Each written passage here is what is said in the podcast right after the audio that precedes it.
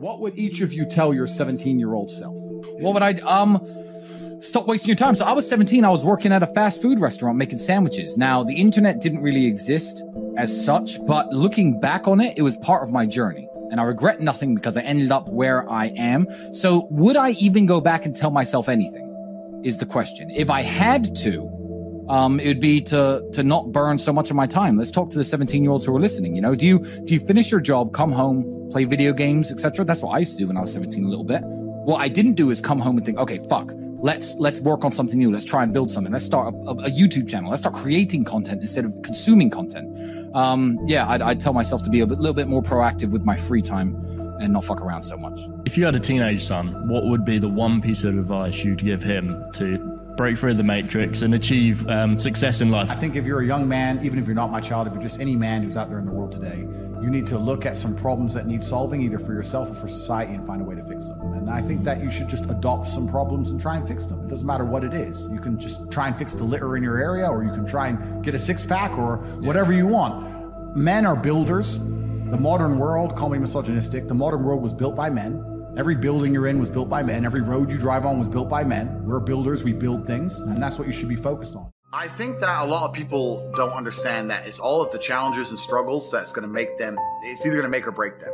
It's how you look at the problems and how you use them to fuel you. So what you have to do is frame it inside of your mind and understand that all of those problems are going to allow you, give you the fuel, the unlimited motivation that you need to become a successful and, and, and beautiful individual if you frame it in the right way.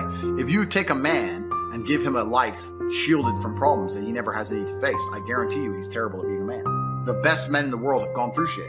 That's just, that's why women love scars. Because it didn't kill you. That's the whole point of it, right? So the best thing you can do as a man is look and go, okay, this is hard, this is hard, this is hard, this is hard. I feel negative because these are all so difficult. I'm struggling with XYZ. Let me internalize all of that and turn it into a superpower.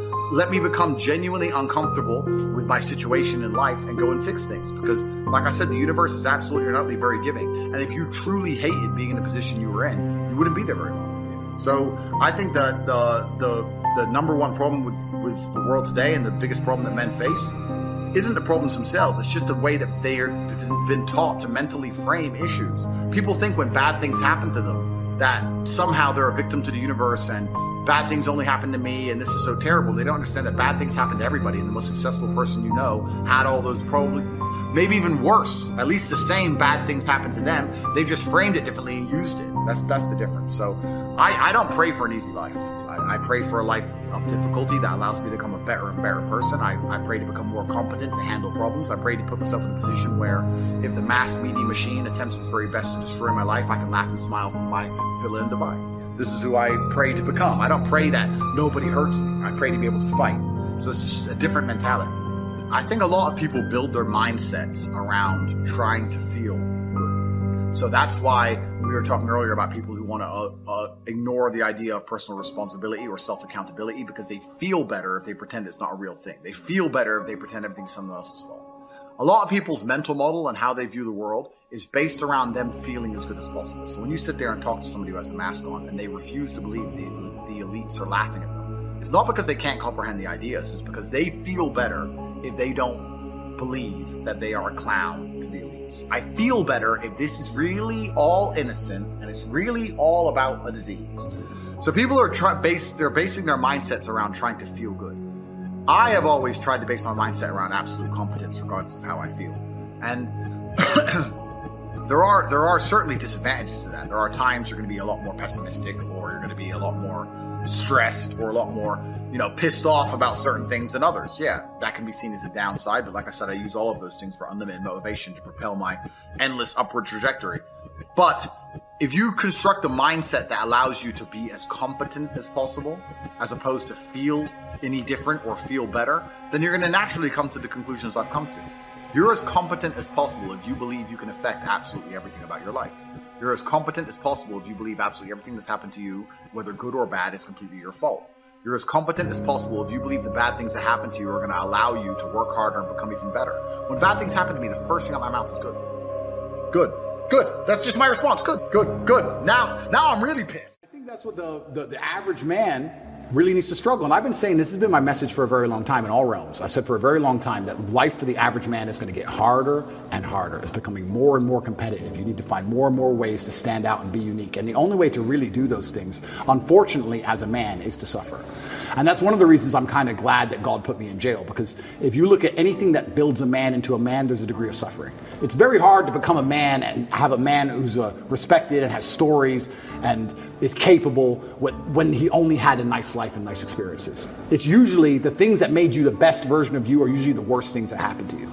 So the demons I carry from jail, the fact I can't sleep, the fact I can't sleep, I've had girls say to me, You can't sleep, you need to see a psychiatrist. And I said, Absolutely not. I would be furious if a psychiatrist walked in here and took my demons from me. I don't care if they could fix me with a click, they're mine. And they were bestowed to me by God. And they are mine to deal with and they are mine to fix because that's how I become a better version of me. I would be furious if someone took them away from me. I'm glad I can't sleep. Good, I can train endlessly. That's why I'm bigger than I've ever been. I'll train every, I'm not going to waste a minute. But all the demons that have been given to me by God and all the problems that have been given to me by God are mine to fix. I would never ever allow anybody else to take them from me. I'd be furious. If a psychologist came in and said I could cure you, I'd say, no, thank you. I will cure myself. I don't care if it takes 10 years. I'll cure myself. That's my job.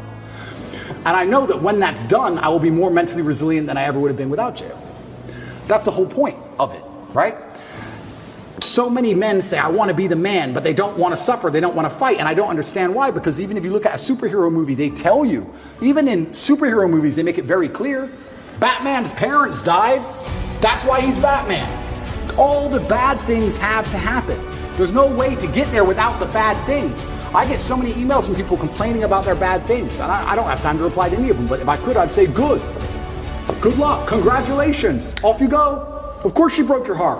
Of course, you're sad. Of course, you miss her. She's with me now. That's life.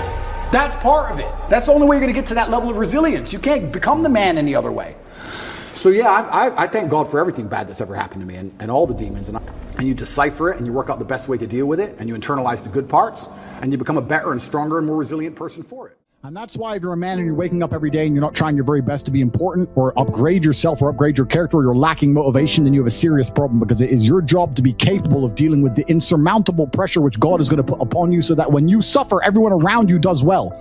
Our lives are set up that even if they throw us in a dungeon today, everybody we love will be okay forever. And that is what's most important. That's the most important thing. That's success. And that was absolutely comforting in jail when we discussed that and we said, everyone we love is okay. You and I just have to make it through this. And that's absolutely and utterly comforting. And if you're a man sitting at home right now, you need to sit and say, okay, if they plucked me from my life, if they picked me up and threw me in a room and locked me in a jail cell, which can happen, which can happen to anybody, especially as they continue these matrix attacks on masculinity as a whole, would your wife have a roof over her head? Would your children eat? Would your family be okay?